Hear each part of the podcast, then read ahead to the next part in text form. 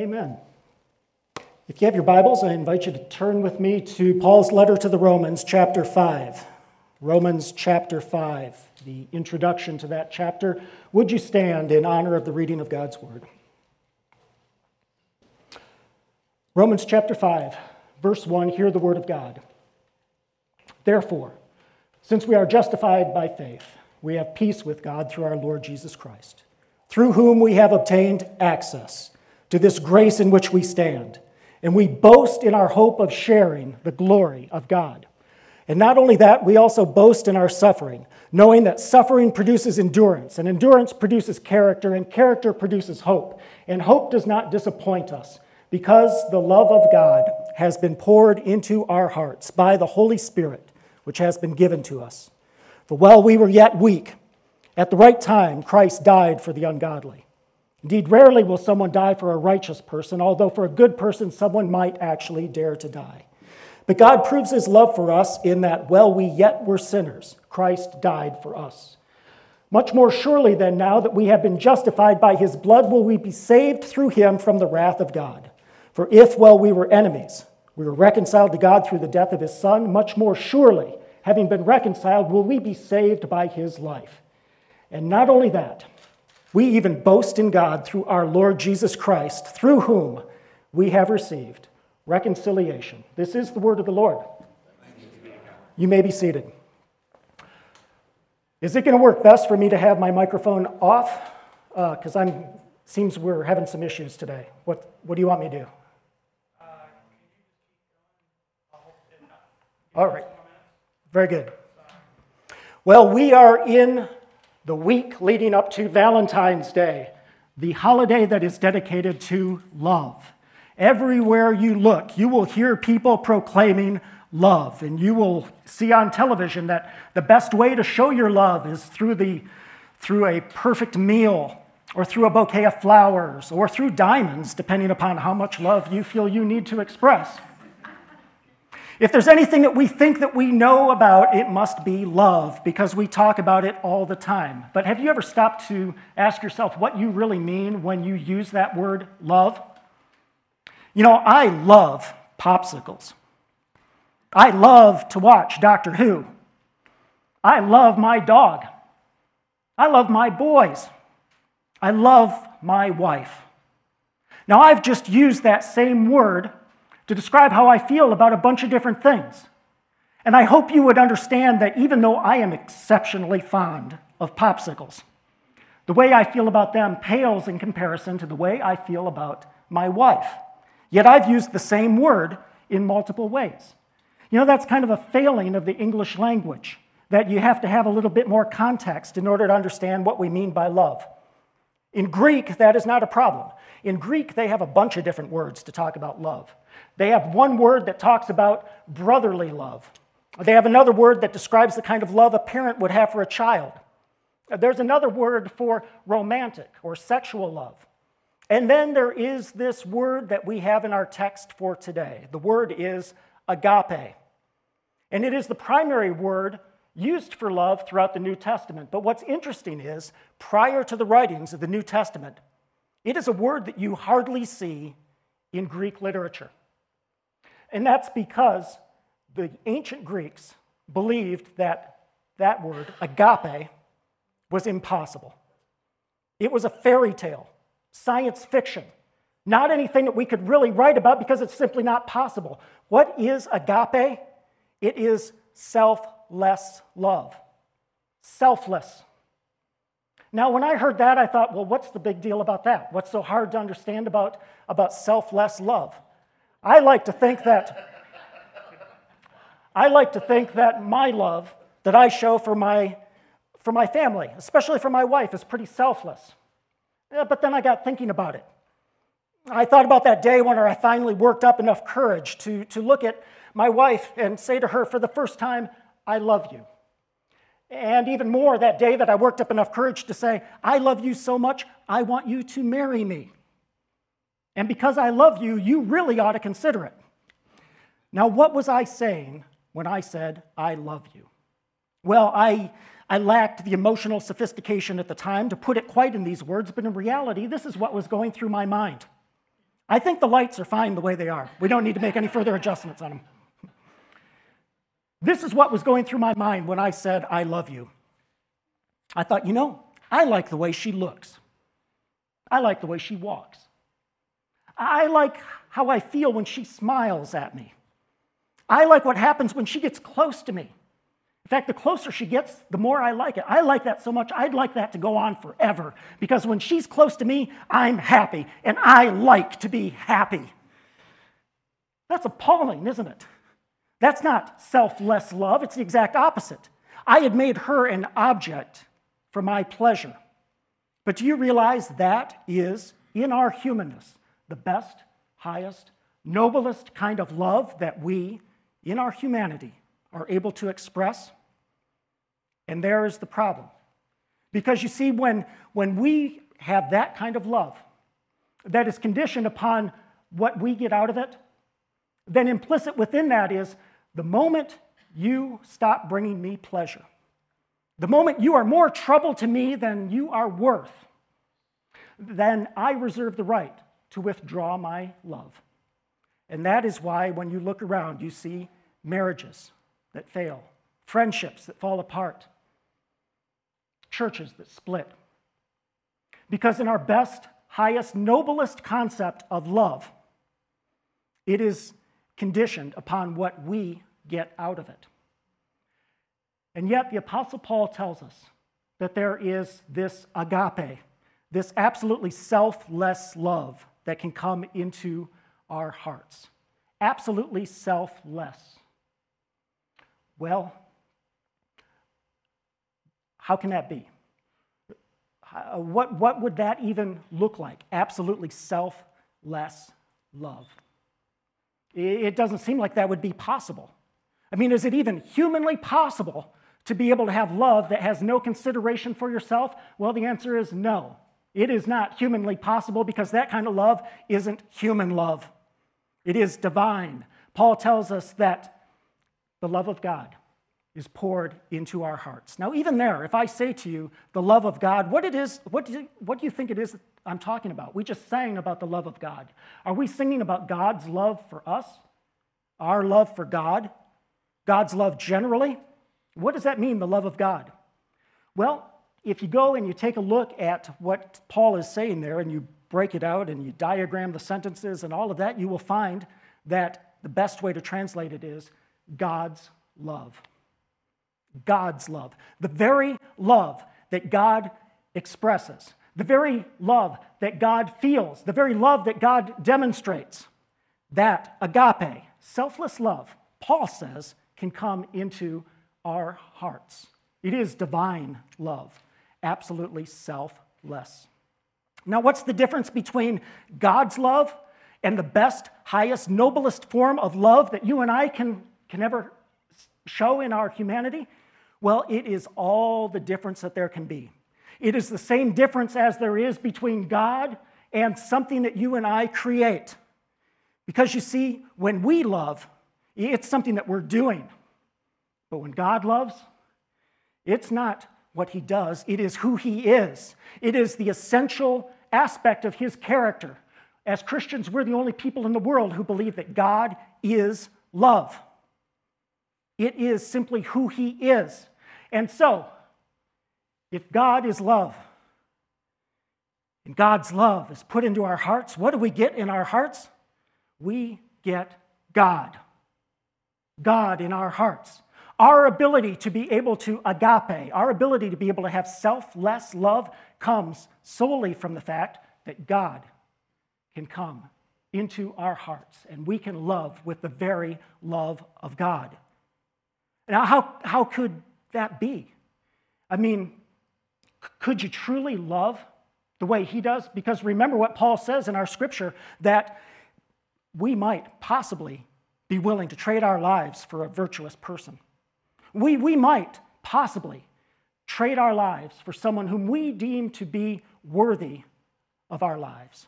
But God shows his agape for us in this way that while we yet were sinners, Christ died for us. And so he tells us that that same selfless love can come into our hearts. And so, question one that I have for you today is Do you have God's love in your heart? Now, you may very well ask the question How can I know? Well, that's a good question. I'm glad you asked. I grew up on a farm. Back behind our house, towards the tool shed, there was a pear tree.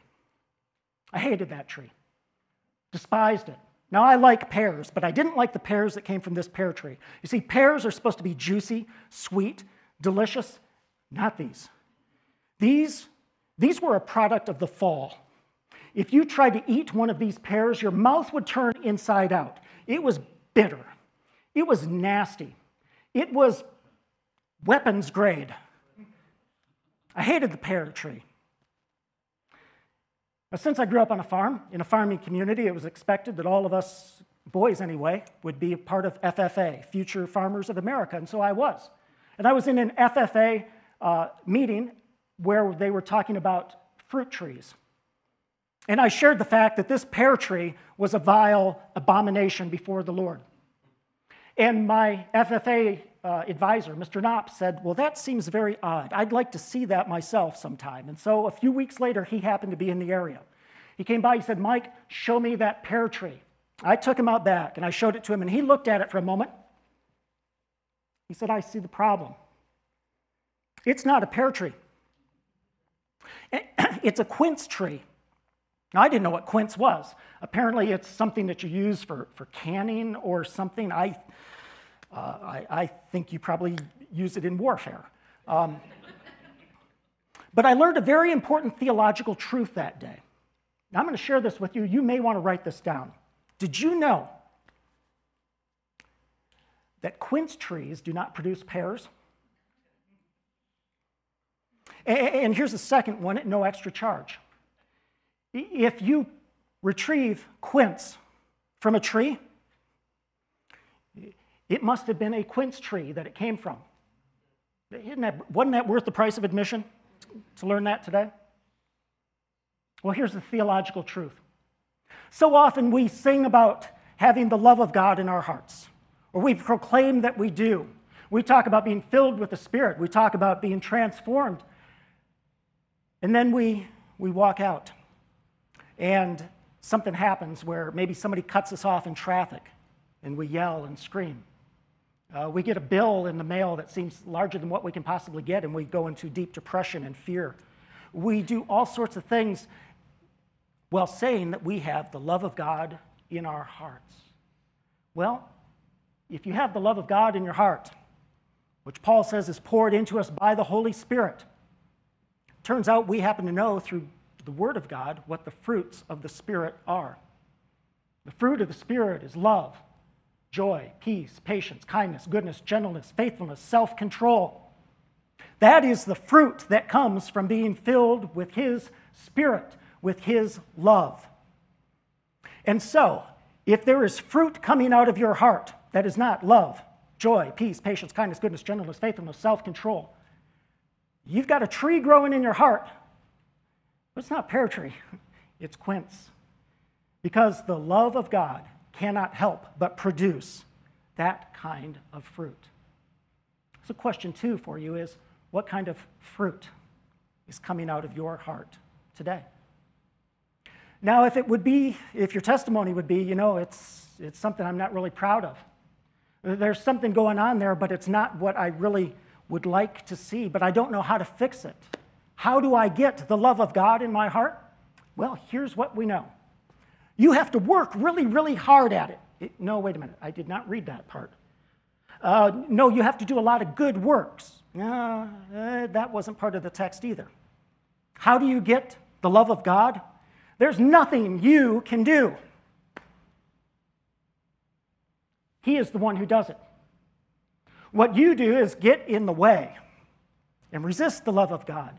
But the Holy Spirit can put His love in your heart. December 7th, 1941, Jake DeShazer was in a mess hall when he got the word that the Japanese had attacked Pearl Harbor. He was immediately filled with hatred and rage. And he vowed that he would be part of getting revenge against the country that had attacked his. And he soon had his opportunity. Jake volunteered to be a part of Jimmy Doolittle's raid, the first bombing run over Tokyo by the United States in World War II. Jake was so intent upon having a chance to be able to, to, make, to, to exercise retribution against the Japanese that he didn't even report the problem with the windscreen of his plane for fear that that plane would get scrubbed from the mission and he would miss out on his chance to go, possibly give his life in a chance to be able to strike back. They took off from the carrier Hornet. They flew over Tokyo, they dropped their bombs over Nagoya. But there wasn't enough fuel for them to be able to get back. And they had to ditch their planes over Japanese occupied China. And Jake and his comrades were captured. Jake spent the next 40 months in a Japanese prisoner of war camp. 34 of those months he was in solitary confinement. And he was brutalized mercilessly. There was a guard who had a particular hatred for him, and they were allowed to go out every day for about 30 minutes to exercise, barefoot in the snow. And one day, as Jake was coming back, his guard, who, who disliked him so much, just kind of shoved him into the, into the cell. Jake got his foot caught in the doorway, and the guard just kept slamming that door shut against Jake's foot, yelling, Hurry, hurry! Jake said, I knew what hatred was. I knew it plenty. But then, through the mercy and grace of God, a Bible became available for those prisoners. When it was Jake's turn to get it, he devoured it. He read it cover to cover. He memorized the Sermon on the Mount. And he found Christ.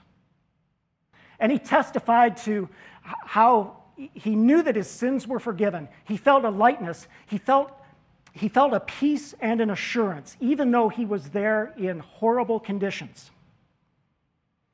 But there was still something else going on. Because one day after, after his guard was being particularly mean to him, Jake was in his cell. He was crying his eyes out before the Lord, and he said, Lord, you told me that I'm supposed to love my neighbor. Now, the only neighbor I've got is my guard, and I don't love him. In fact, I hate him. But you said I'm supposed to love him. Now, if you say I'm supposed to do this, I want to be obedient, but I can't do it. So, Lord, if I'm going to love my guard, will you put that love in me? And he testified to how the love of God came into his heart in that moment. And how one moment he is just filled with anger and rage towards his guard, and the very next moment he's saying, Lord, the only reason my guard treats me this way is because no one has ever told him about you. What a tragedy that no one has ever told him about you. Lord, would you send someone to tell my guard about you? And God said, Well, Jake, what about you? Would you tell your guard about me?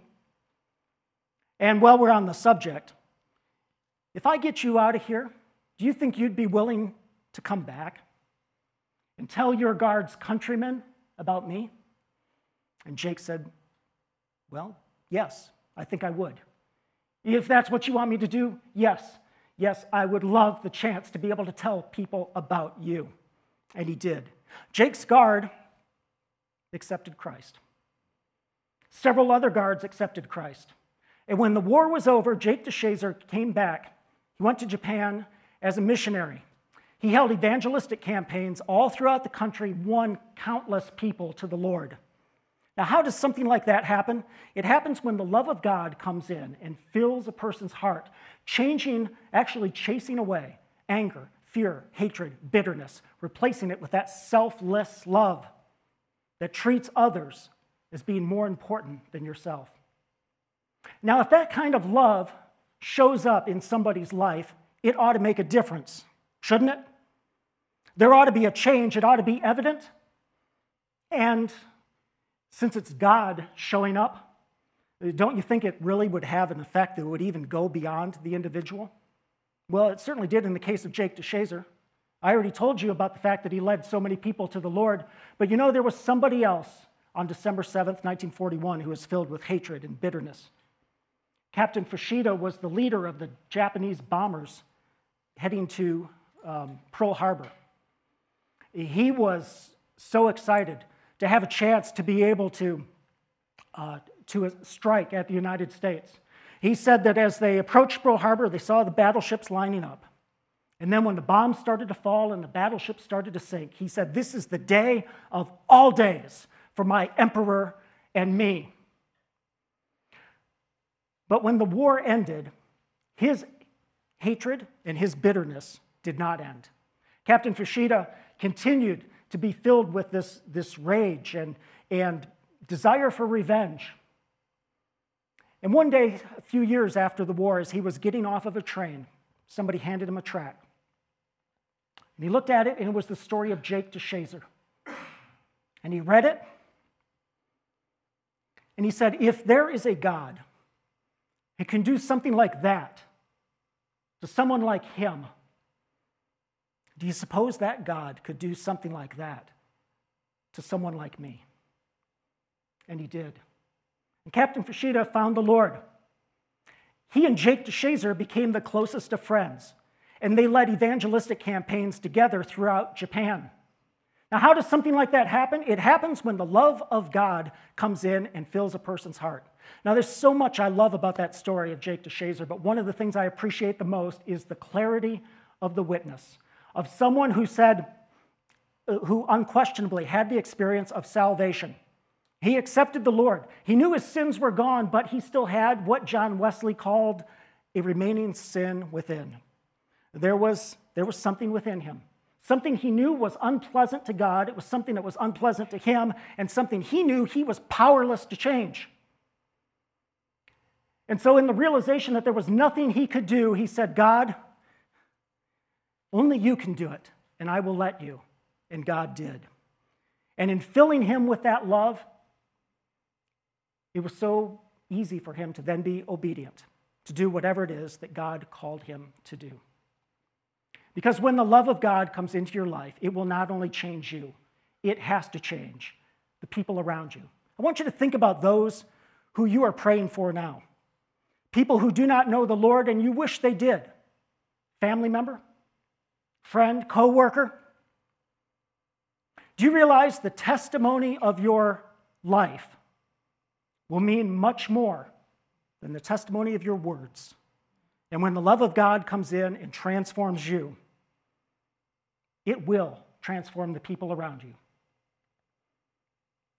Quite a number of years ago, there was an evangelist who, um, towards the end of his message, he called up a young woman from the front row, asked her to stand right next to him. He took a glass of water and he held it out in his arm like this. And he said to the young woman, I want you to take my arm with both hands. And she did. And then he said, I want you to shake it violently. It took a little bit of coaxing, but she did, and with predictable results. The water went flying in every direction, spilled on her, on the evangelist, on the carpet, on the front row. Then he said, Can you tell me why water spilled all over the place? She said, Well, it's because I shook your arm. He said, Oh, no. That's why it spilled. But the reason why it spilled water is because there was water in the cup. See, so often we say things without even really thinking about it. If I do something today you don't like and you go home and you stew about it and you go you say, "You know what? That preacher makes me angry." Well, you might be angry, but your vocabulary is wrong. See, I don't have the power to put anger in your heart. All I can do is shake you up. And if it's anger that comes spilling out, it's because there was anger there in the first place. You do something that I don't like, and I go home and I stew about it and I say, you know, I really resent that person. Oh, no, that's not true. There's not a person in the world who has the power to put resentment in my heart. All you can do is shake me up. If it's resentment that comes spilling out, it's because there was resentment already there. Jesus said, In this world you will have tribulation. That's a first century way of saying you're going to be all shook up all the time. We can't help but be in a world where we are shaken up. The question is, what is going to come spilling out of us when that happens? What's in your heart right now? Is there someone in your life that's giving you difficulty? Is there a situation you're going through that's causing you problems? That person, that situation is God's gift to you to show you what's really in your heart. Because when Christ was shaken up,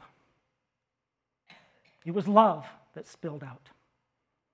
When Jake DeShazer was shaken up, it was love that spilled out. And something that I notice about myself you know, I can probably put on a pretty good mask for a while around you. For one thing, I don't feel really shaken up around here. It's easy to be loving to you because you're all very lovable.